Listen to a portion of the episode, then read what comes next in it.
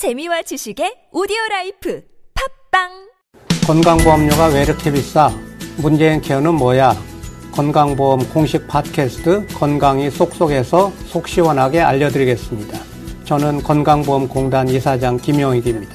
어디 물어볼 데도 없는 건강보장 정책 궁금증 쉽게 풀어서 유쾌하게 알려드립니다. 팟빵에서 건강보험을 검색하시면 건강이 쏙쏙이 나옵니다.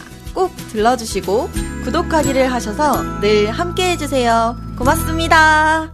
아무도 묻지도 따지지도 않고 가입하셨다고요? 보험은 너무 어려워요. 걱정 마십시오. 마이보험 체크가 도와드립니다. 1800-7917 마이보험 체크로 지금 전화 주세요.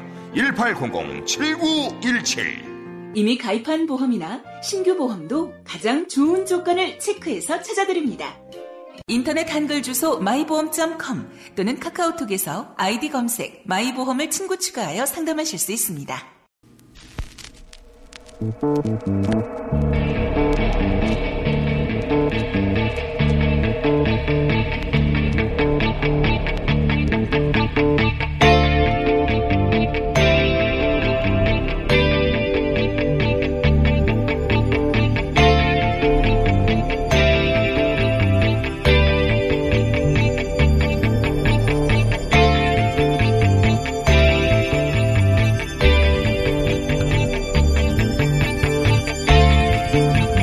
안녕하세요. 김우준입니다. 북, 남북미 회담 기간 중 시험 어로의 발사, 어제자 아시아경제 단독 보도입니다. 북한이 2차 남북회담과 북미 판문점 실무회담 기간에 어뢰 실험 발사를 했는데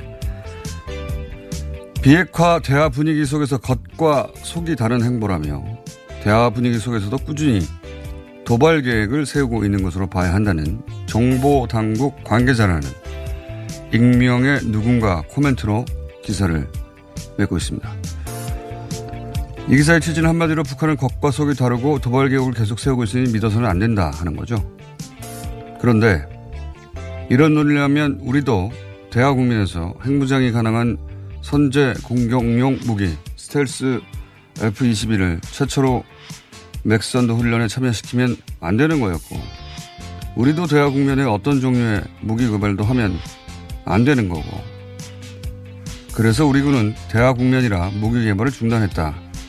그런 정보가 기사에 함께 담겨야 하는 거죠. 그런데 우리가 무기 개발 중단했나요? 아니죠. 나아가 이런 논리라면 이런 기사도 자, 제해야 하는 거죠. 대화 국면, 대화 국면이라 북한이 자제해야 한다는 취지의 기사를 쓰면, 예, 그보다 먼저 이런 기사가 자제돼야 한다는 논리도 가능합니다. 70여 년간 대결해왔던 남과 북이 묵은 감정을 일순간에 다 털어낼 수는 없을 겁니다. 그래서 차근차근 노력해 가야 하는 사안인데요. 하지만 지난 70여 년간 해온 대로 반응하는 관성, 그 대결의 관성을 벗어나려고 스스로 적극적으로 노력하지 않고서는 그런 나는 결코 절로 오지 않는다. 김어준 생각이었습니다.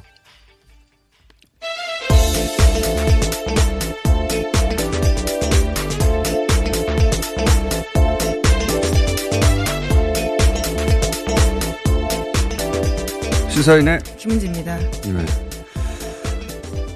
가끔씩 이런 기사가 계속 나옵니다. 예, 네, 북한은 그렇죠. 변하지 않는다. 북한은 도발 계획을 멈추지 않았다. 북한은 겉과 속이 다르다. 예, 그런 기사가 계속 나와요. 네, 남북 간 정상회담을 할 때도 군사 도발을 멈추지 않았다는 취지의 기사가 오늘 아침에도 보수신문 중심으로 나왔습니다. 그러니까요. 계속해서 그런 기사는 나옵니다. 네. 그러면서 이제 어, 북한은 변하지 않았다라고 기사를 쓰는 그 언론들이 변하지 않은 거다.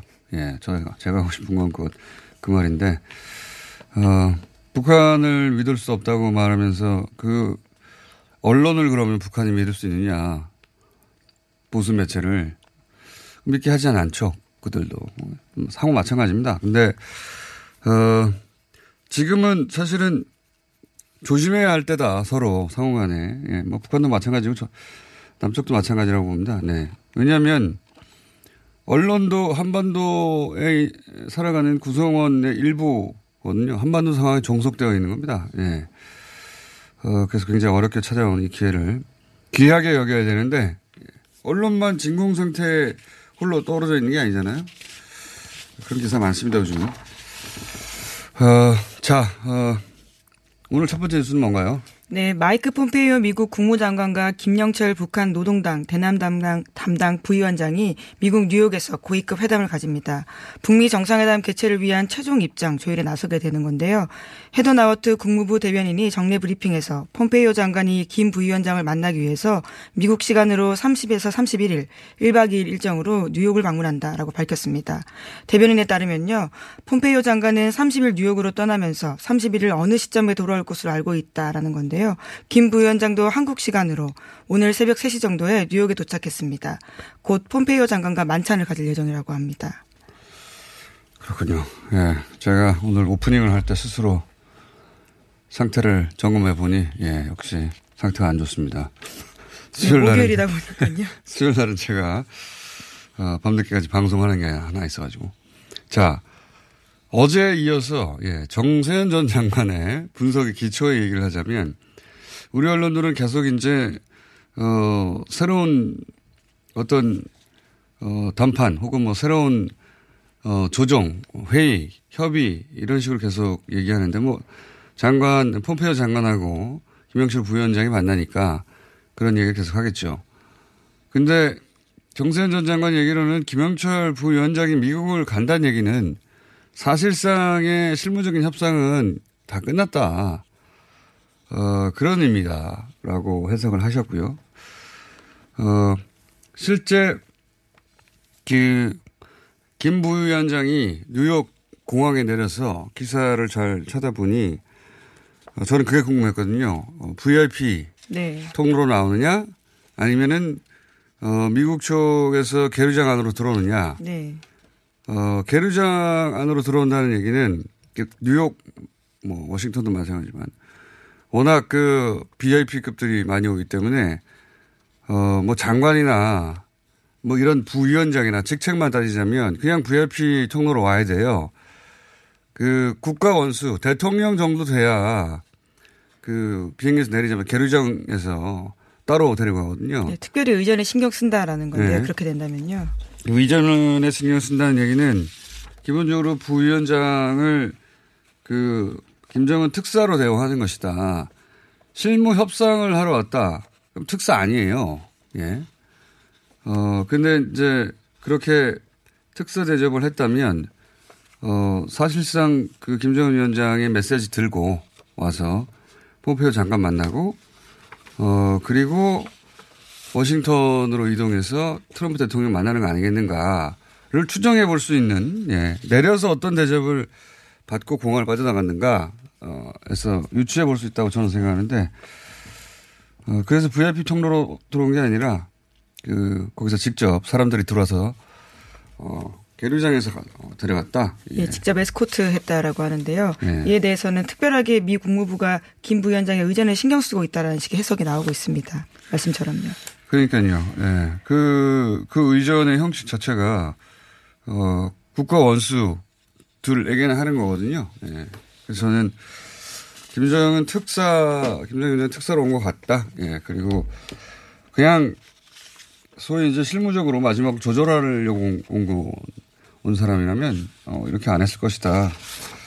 그리고 때 맞춰서 백악관에서도 어, 12일 날 열릴 것으로 예상한다라고. 네, 사실상 공식화한 것으로 보이는데요. 예. 세라 샌더스 대변인이 그와 같이 밝혔습니다.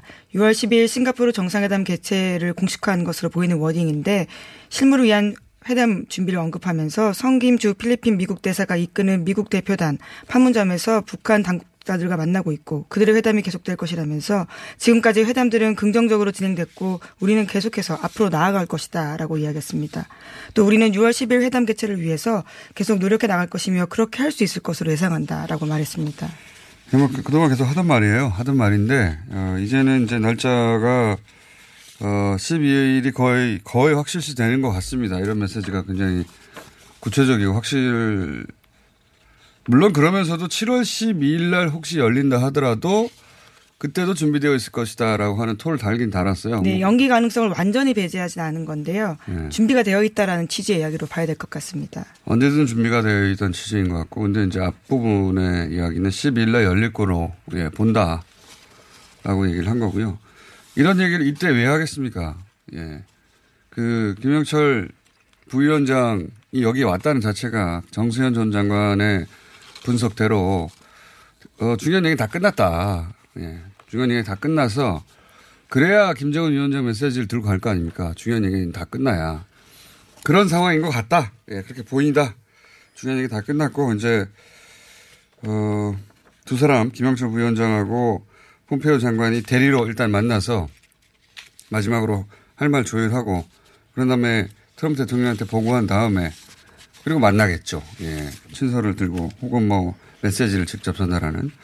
그렇게 보여집니다. 그 정세현 전 장관의 분석대로 안 얘기 별로 없는데, 어, 그렇게 보여진다. 그 분석에 기초하여 이 사안들을 해석해서, 해석해 보자면. 그리고 이제 또 하필, 하필, 어, 청와대 행정관들이 싱가포르를 갔다는 뉴스도 동시에 나왔어요. 네, 그 예. 사실이 알려지면서요. 청와대에서는 선을 긋는 내용도 같이 발표했습니다. 7월로 예정된 한국 싱가포르 정상회담 준비를 위해서 사전 답사차 직원을 파견한 것뿐이다라고 밝혔습니다. 뭐 실제 그럴 수도 있다고 보긴 합니다. 많은 타이밍이 아주 묘하죠. 예. 지금 어 그 김영철 부위원장 도착하고 그리고 미국에서는 10일이 거의 확실된다는 식의 얘기가 나오고 어 그리고 이게 김영철 부위원장이 갔다는 건 다 실무적으로는 대충 정리가 됐다는 걸 어, 뜻한다는 해석이 맞다면 아, 이제 그러면 그 북미 정상회담에 의제들은 대충 조율됐으니, 어, 싱가포르로 가서 어떻게 할지 한번 알아봐. 라고 했을 가능성에 대해서 머릿속에 떠오르는 걸 어떡합니까? 네, 하지만 청와대가 굉장히 조심스럽기 때문에 그에 대해서는 아니다라고요. 이야기하고 있습니다. 실제 아니어서 아니다라고 할 가능성도 당연히 있는 거고요. 또 한편으로는 그 특히 북미 관계에서 예, 청와대가 중간에 개입한다거나 혹은 뭐 앞서간다고 하는 메시지나 시그널이 나오는 걸 굉장히 부담스러워 하잖아요. 청와대가. 그래서 아니라고 할 수도 있는 거 아니겠냐라고 혼자 상상해 봅니다. 그럴 가능성도 없는 건 아닌 것 같아요. 예. 근데 청와대는 부인하고 있다. 네. 아닐 수도 있고요. 예. 하지만 그런 상상은 든다. 예, 우선 북미 고위급 회담에 굉장히 집중해야 될 때이기 때문에요. 메시지를 그렇게 내선- 낸 것으로 보이기도 하는데요. 예. 예, 또 세라 샌더스 대변인이 오늘 아침 추가 브리핑한 내용들을 보면 부인, 북미 고위급 회담이 마라톤 협상으로 진행될 거라고 하면서 회담 일정으로 하루가 꽉 찰 것이다라고 했기 때문에요. 이쪽으로 모든 이슈를 집중시키고 싶어 하는 것으로 보입니다. 당연합니다. 그래서 다른 나라에서 나오는 이 회담 관련 특히 어, 중국, 뭐 일본은 별로 신경 안 쓰는 것 같고요. 예, 중국 그리고 어, 우리 쪽에서 나오는 메시지도 예, 어, 주인공 주인공이 트럼프 대통령이어야 하는데 예, 주인공 어, 그 효과를 줄이는 모든 조치에 대해서 혹은 뭐 그런 거에 대해서 굉장히 불편해하니까 조심하는 것 같아요. 예, 꼭 이게 아니더라도. 자, 어, 다음 뉴스는요. 예, 사법부 소식도 전해드리겠습니다. 양승태 전 대법원장 사법부의 재판 거래 의혹에 대해서 고발이 줄을 잇고 있습니다. 법원 공무원들로 구성된 법원 노조가 양승태 전 대법원장 등을 직권남용 혐의로 중앙지검에 고발했는데요. 법원 공무원 3,400여 명이 고발장에 서명했습니다. 뿐만 아니라 민병과 KTX 해고 승무원 등 소위 재판 거래 피해자 당사자라고 할 수 있는 사람들도요. 10개 단체가 구성해서 기자회견을 열었습니다. 이들은 다음 달 5일에 양 전 대법원장 등을 공동 고발할 계획이라고 밝혔습니다.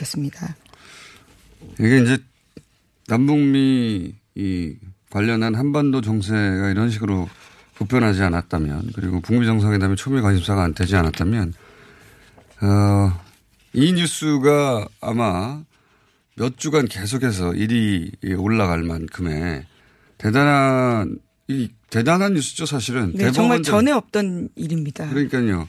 그 권력이 찍어 눌러서 어떤 판결이 어, 왜곡되었다. 뭐 이런 뉴스는 군사상권 시절부터 계속 있었는데 그게 아니고 어, 사법부가 적극적으로 반대입니다. 한편으로는 사법부가 적극적으로 재판 그 판결 결과를 박근혜 정부의 입맛에 맞춰서 그래서 거래를 시도했다는 거잖아요. 지금까지 나왔던 어 뭐 권력형 또는 뭐, 뭐 독재자 어, 독재 정부가 압력을 가해서 기타 등등 그거하고는 차원이 다른 겁니다 이게. 예. 그렇죠. 사법부 독립의 이슈를 아예 차원적으로 뭉개트리는 이야기들인데요. 정말 이제까지 모든 그런 판결들은 얼마나 독립적이었는지 의심할 수밖에 없는 상황입니다. 당연하죠. 예. 사법부의 독립을 그동안 외쳤던 이유가 그렇게 과거에 어, 권력이 사법부의 판결에 영향을 미쳤기 때문인데 사법부의 그래서 사법부의 독립, 법관의 양심 계속 얘기해왔다는 거죠. 헌법이 보장하고 있고.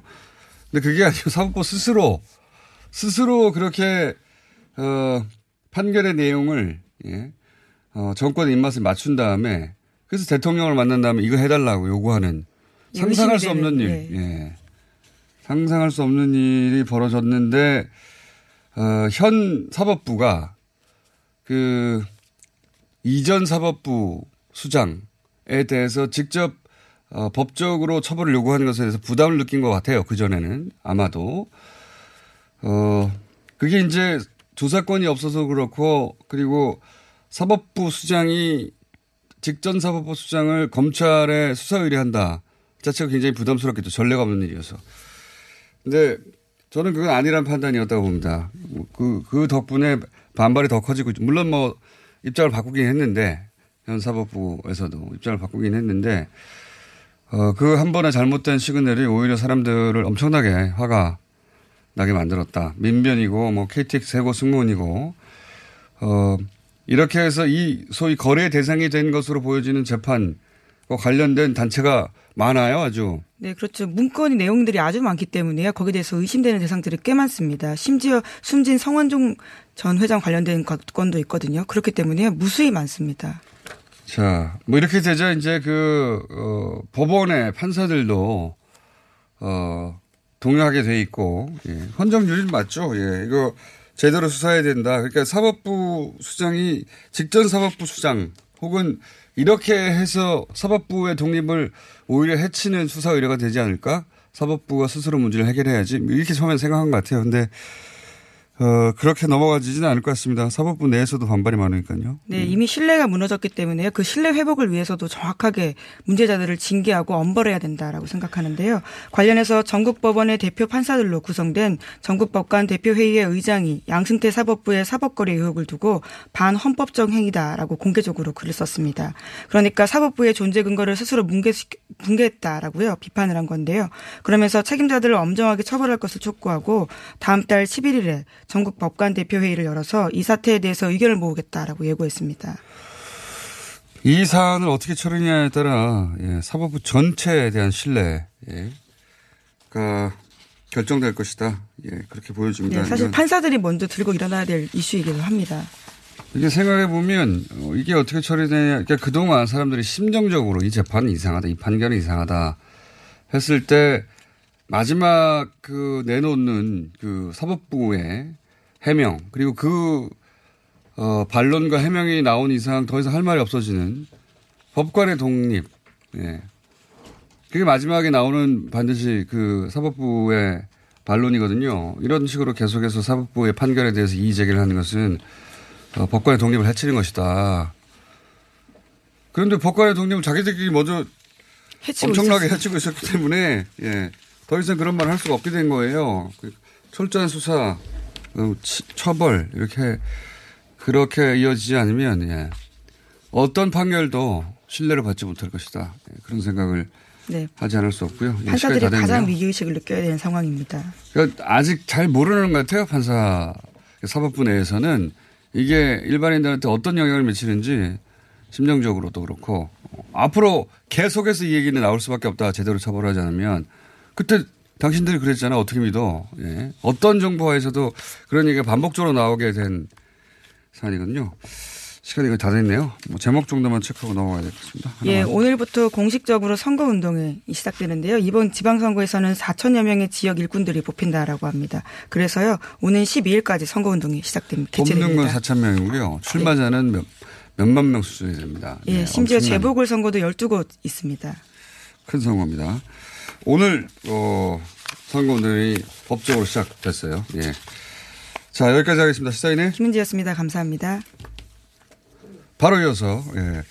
그거마저 알려주마. 예. 리얼미터 권순정 실장 옆에 3분 전부터 앉아 있었습니다. 안녕하십니까.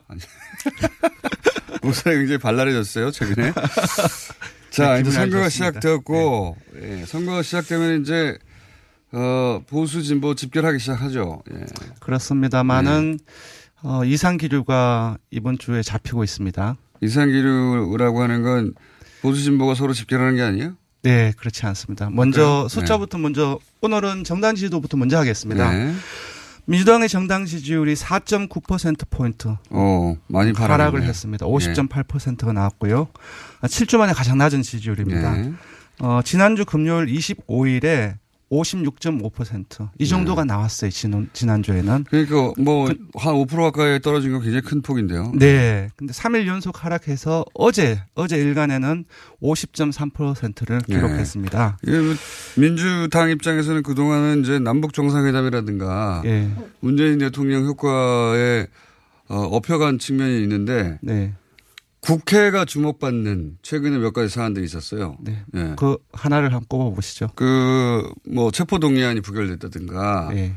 그리고 최저임금안, 예. 네. 이렇게 이제, 아, 이건 여당의 책, 그러니까 그 정부의 책임, 네. 문재인 대통령의 책임이 아니라 이건 여당의 책임 아닌가 하고 구분되어서 보여지는 사안들이 있었거든요. 맞습니다. 예. 오늘 그것마저 알려주마에서도 이제 최저임금안 개정안에 대해서 다룰 예정인데 네.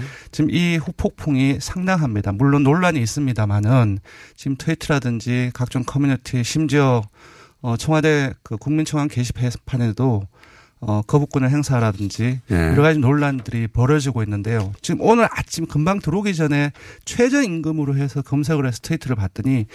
거의 한 2, 3분 간격으로 지금도 계속 올라오고 있습니다. 거의 부정적인 어, 네. 그 트윗이 대부분이었고요. 그래서 제가 봤을 때는 금방 말씀하시는 것처럼 최저임금법 개정안에 민주당이 주도를 했던 부분들이 가장 크지 않나. 근데 네. 그것과 연관되어 있어서 사실 잘 그, 어, 북미 정상회담 관련 때문에 잘 드러나지 않았는데 최근에 금방 말씀하셨던 강원랜드 채용 비리 체포동의안 반대표가 민주당이 20표 정도 이탈했다고 하죠. 이 부분도 상당히 컸습니다. 네. 잊혀졌다가 네. 지금 이제 국회를 다시 주목하게 되는 그렇습니다. 사건들이 터지니까 생각이 나는 거죠. 네. 맞습니다. 그래서 되게 놀랐었는데 사실 큰 선거를 앞두고 큰 정당을 중심으로 해서 각자의 지지층이 결집을 하는데 네. 한5% 포- 포인트 빠진 것은 사실 정당 지지율에서는 상당히 크게 빠진 크게 거거든요. 빠진 겁니다. 네. 물론 어, 이 요사 최저임금안 개정안 관련해서 네. 그리고 소득 양극화 네. 그리고 소위 이제 어 그 경제 정책이 실패했다는 기사가 그렇습니다. 엄청나게 많이 쏟아졌기 때문에 네.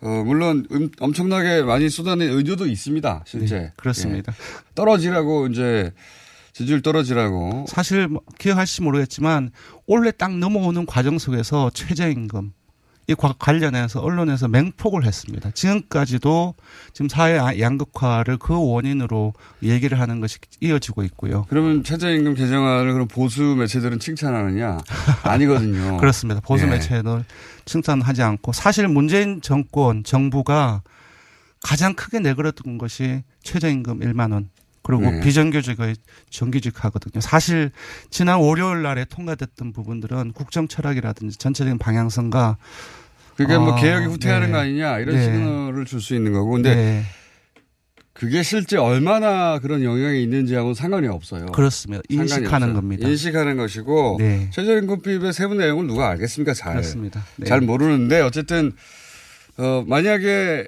애초 공약대로 갔으면 애초 공약대로 갔다고 이제 보수 매체에서 공약했을 것이고 네. 이게 개정안이 이렇게 개정됐다고 하면 보수 매체에서는 또 이걸 개정했다고 공격하게 돼 있어요. 그렇습니다. 어느 쪽으로 공격하게 돼 있는데 어 그래서 그 부정적인 뉴스, 경제 관련 부정적인 뉴스가 많이 쏟아졌다. 예, 많이 쏟아졌고요. 네.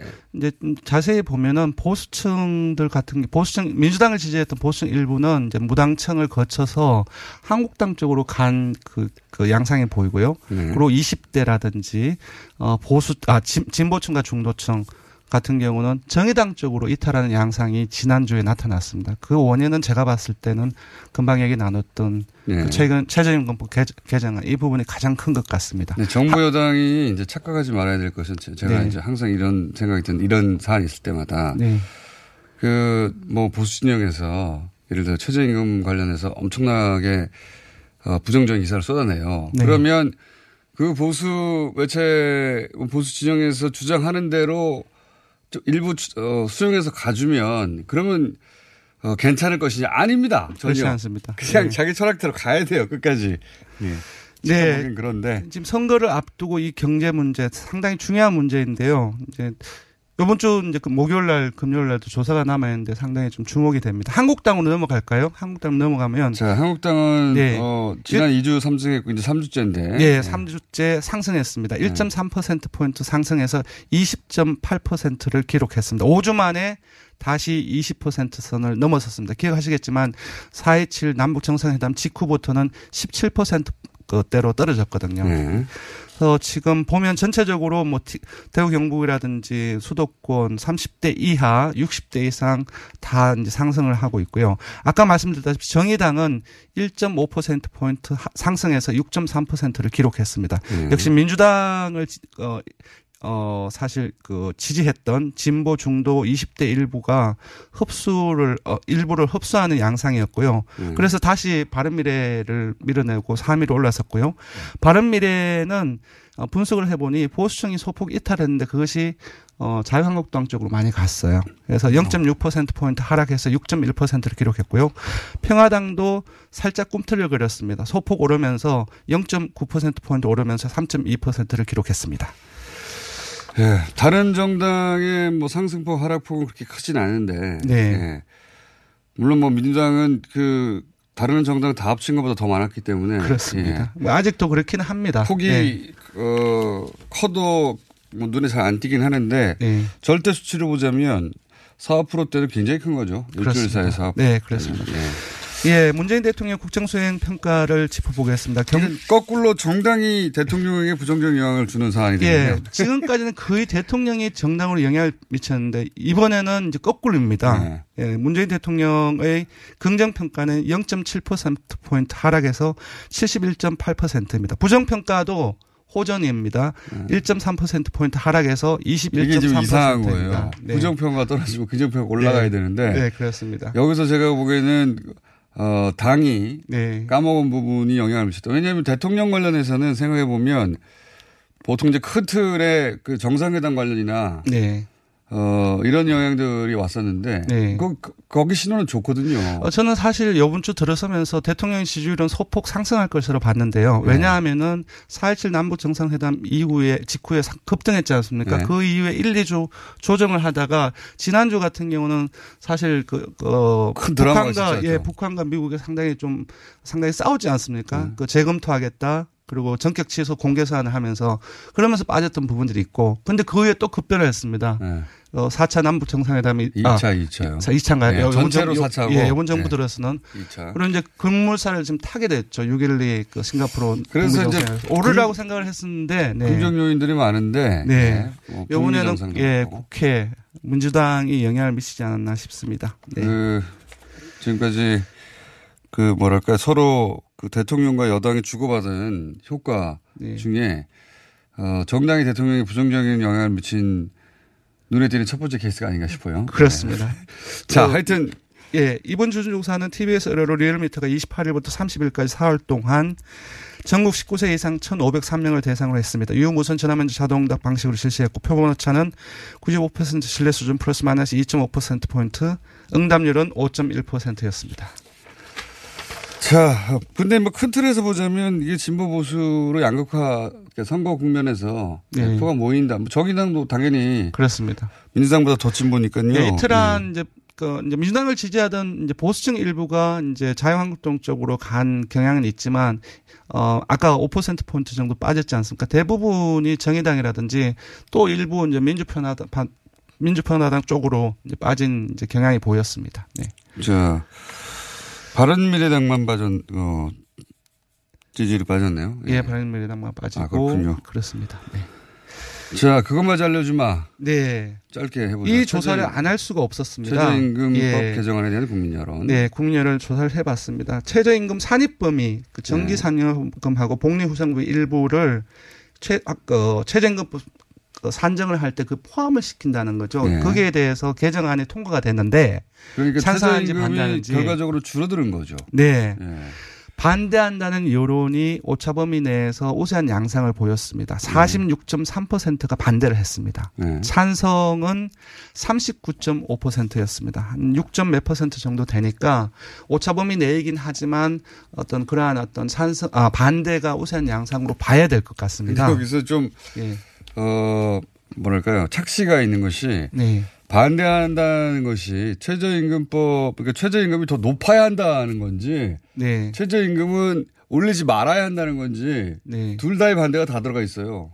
아니 그 음, 어, 질문은 그렇게 명쾌하게 물었습니다. 아, 그래요? 예, 개정된 최저임금 어 안에 대해서 어떻게 생각하는지. 아니 근데 제 말은 네. 최저 그러면 최저임금법 개정안을 정확하게 이해해야 그렇습니다. 근데 생각보다 예. 잘 모름이 저는 한 20% 포인 20% 넘게 그 유보청이 나- 나오려고 예상을 했는데 14% 정도밖에 나오지 않았어요. 이거는 근데 최저임금법 최저임금의 산입 범위에 네. 대한 이해가 분명한 다음에 찬반이 나와야 된다고 봐요. 한 번 더 해볼까요? 그러니까요. 되게 중요한 왜냐하면은 문제니까. 네. 최저임금 산입 범위가 네. 무엇을 의미하는지 모른 채 네. 최저임금을 어, 올리는 걸 반대하는 분들도 있거든요. 근데 그냥 정의당 지지자들은 상당히 제대로 알고 있는 것 같아요. 정의당 지지자는 80% 포인- 80%가 반대를 했습니다. 정의당 지지자들은 이런 사안에 굉장히 민감한 분들이죠. 네. 예. 그리고 어 민주당 지지층들을 좀 살펴볼 필요가 있는데 민주당 지지층은 산성이 좀 더 많아요. 물론 반대도 한 40% 가까이 나왔지만 그건 민주당이 좀 했기 때문에 했기 그냥 때문에 찬성하는 그렇게 봅니다. 네. 거고요. 예. 그래서 대부분의 이제 모든 연령이라든지 이념 성향, 심지어 보수층에서도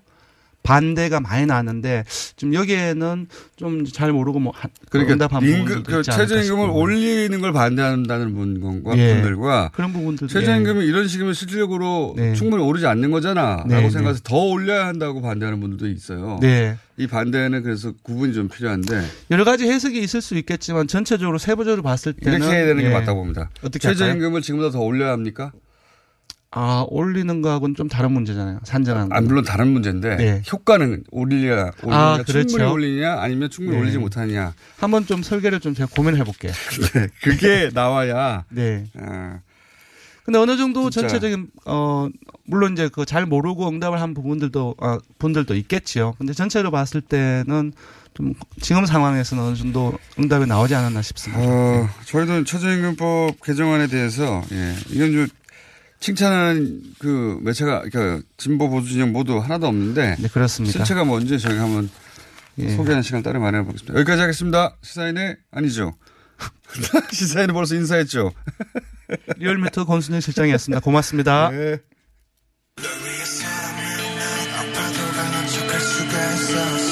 방탄소년단 한국 가수 최초 빌보드 1위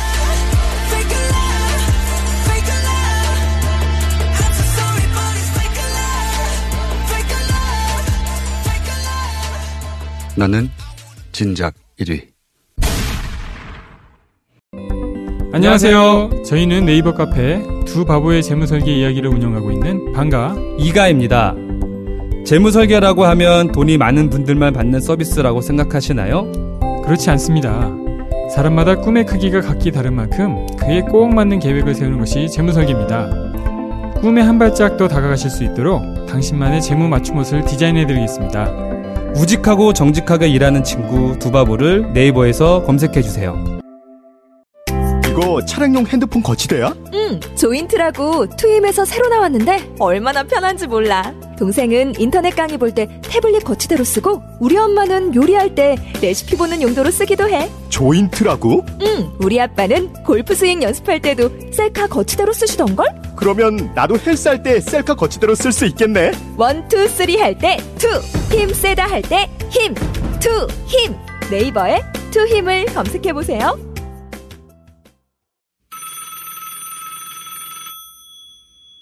어렵사리 화장실에 마주하고 보니 왜 그 시간이 그렇게 오랬나? 왜 학문에 그렇게 힘을 주었나? 아, 힘을 주었다 하면 안 되겠구나, 야. 스르륵 나왔다 해야지. 어깨 동무하면서. 정말 만감이 교차하는 속에서 빅동의 추억, 미궁 장사랑에서 만나보시라요.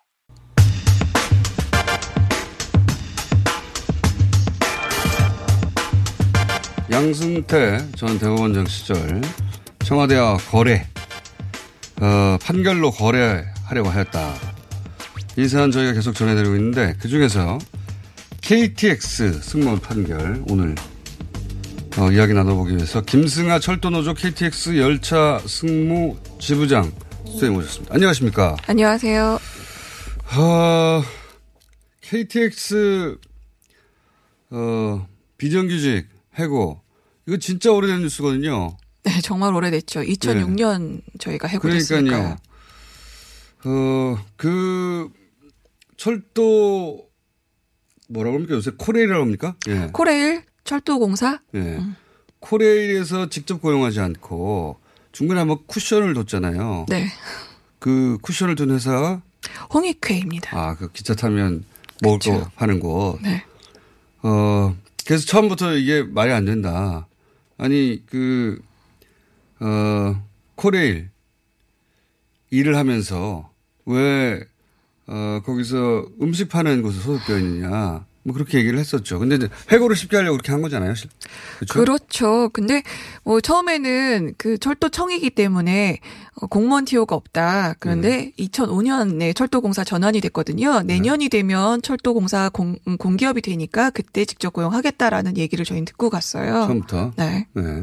근데 그 약속을 지켜주지 않았죠. 그렇죠. 저희가 중공무원 대우 정년 보장 이것에 굉장한 메리트를 느꼈었거든요. 네. 그런데 어 점점 시간이 갈수록 어 언제 그랬냐는 듯 어, 계약서에 썼어? 뭐 이런 식으로 이제 태도가 나오는 거죠. 처음에 선발할 때는 그렇게 약속했다가 네. 예. 어, 나중에 이제 공사 전환 직전에는 어, 불안하셨겠네요. 그죠? 아 저는 근데 그때 당시에는 철도청이 나라가 정부 기관이잖아요. 그렇죠. 네. 나라가 나한테 사기를 칠 거라고는 상상도 못했죠. 사기. 예. 네.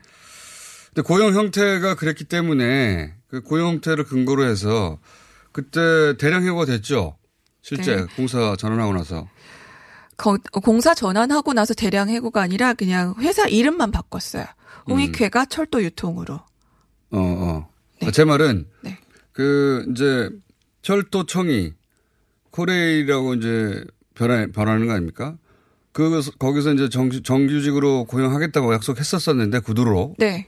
선발할 때 약속이 지켜지지 않고 대량 호가가 일어나지 않았냐 이거죠. 아, 그때 저희가 해고당한 게 아니라 네. 그때는 그냥 어 똑같은 자회사 소속인데 그 같은 자회사 소속으로 그냥 계속 계약 연장만 하고 됐는데. 있다가 저희가 파업을 2006년 3월 아. 1일 하고 나서 저희가 해고당한 거죠. 아, 왜 정규직으로 전환해 주지 않냐라고 파업을 하자 그때 대량 해고를 몇 명이나 했나요? 280명. 전체가 몇 명이었죠? 전체가 350명 정도 됐었는데 350명 중에 280명 해고했어요? 예, 그때 철도공사가 저희한테 요구한 게 그, 그 철도유통이라고 이, 이름이 바뀐 홍익회에서 어, 코랄 관광개발이라는 다른 회사로의 이적을 요구했습니다.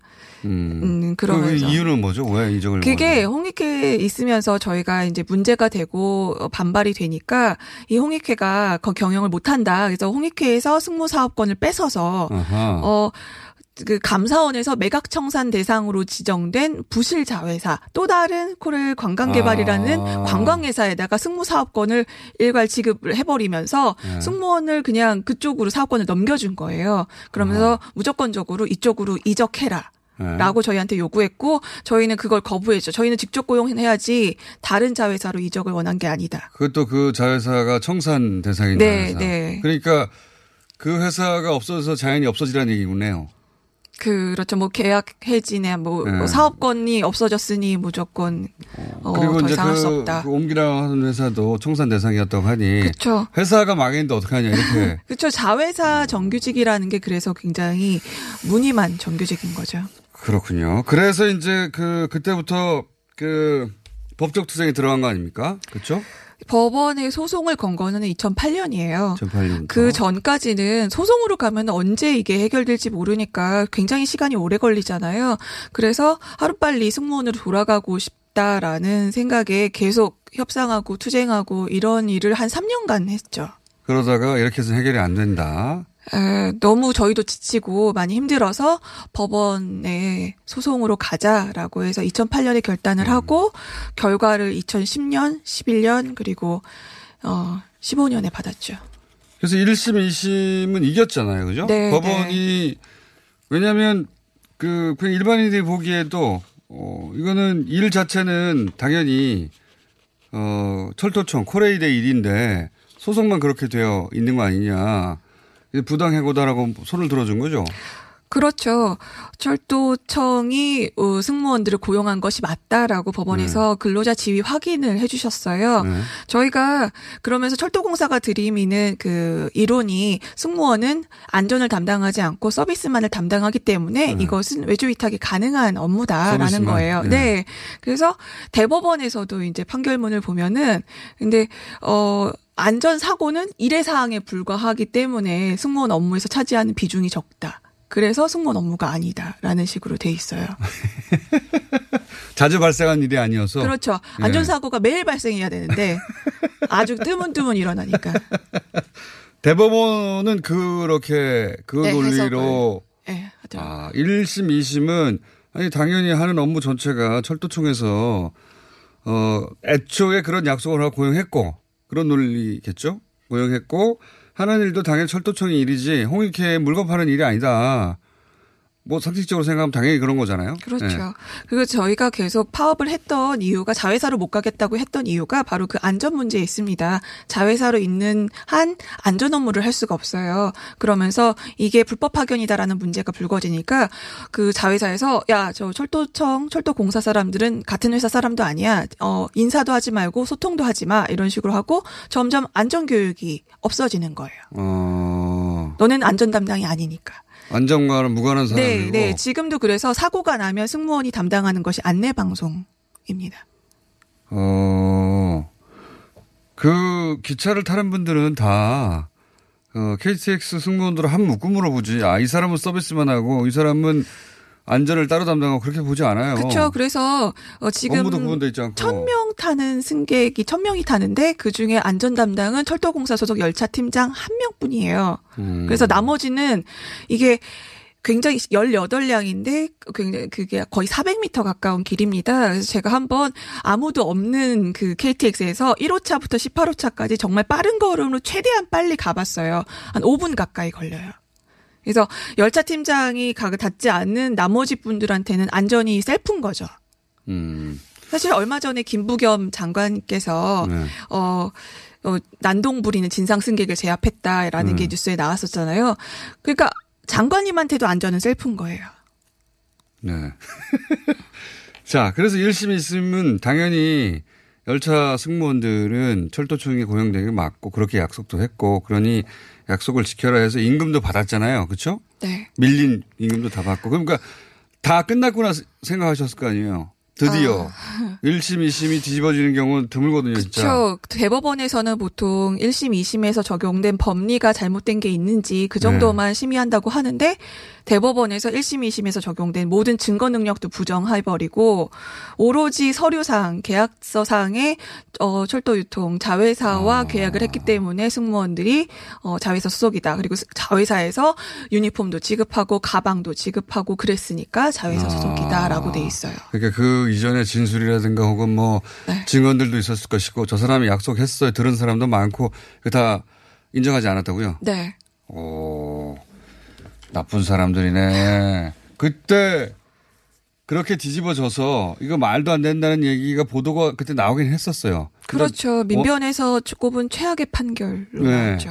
이게 말이 되느냐고 법률가들은 얘기를 했으나 근데 KTX 그 비, 어, 비정규직 사안은 너무 오래돼가지고 네. 사람들 머릿속에 아주 점처럼 존재하거든요. 그런 일이 있긴 있었어. 그렇죠. 뭐 근데 KTX는 여전히 잘 다니고 승무원도 안에 있고 네. 그러니까 아 그분들 잘 뭐 해결돼서 그 일- 지금 일하는 사람들인가 보다라고 생각하시는 분들 계시고 아 대법원에서 판결 났으니 뭐 아 대법원에서 어련히 알아서 잘 판결을 했을까 뭔가 이유가 있었겠지라고 그렇죠. 그렇죠. 생각하는 이 사람들 법률가도 민변에 계신 분들만 이런 말도 안 되는 판결, 최악의 판결 모르면서 막 길길이 날뛰었으나 어, 사회적 이슈가 워낙 많다 보니 밀렸죠. 근데 이번에 다시 그 판결이 법리가 아니라 정치적 이유로 그렇게 판결 났다라고 의심되는 문건들이 마구 쏟아져 나온 거 아닙니까? 네. 그래서 어, 김명수 대법원장 비서실장을 만나셨다면서요. 네. 네. 만나서 뭐라고 뭘 어. 요구하셨어요? 이거 진상을 파악해달라? 그렇죠. 그 앞으로 어, 철저한 수사. 네.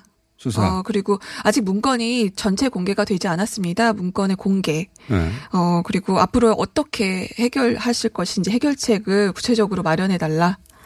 그리고 뭐랍니까? 아 이게 그분이 네. 대법원장 비서실장님이시잖아요. 네, 그래서. 자기가 공식적인 어떤 입장 발표를 할 수 있는 수는 아니고. 네, 네. 그래서 어, 하나도 빠짐없이 대법원장님께 전달하겠다라는 얘기만 아, 반복하셨습니다. 전달이요? 네.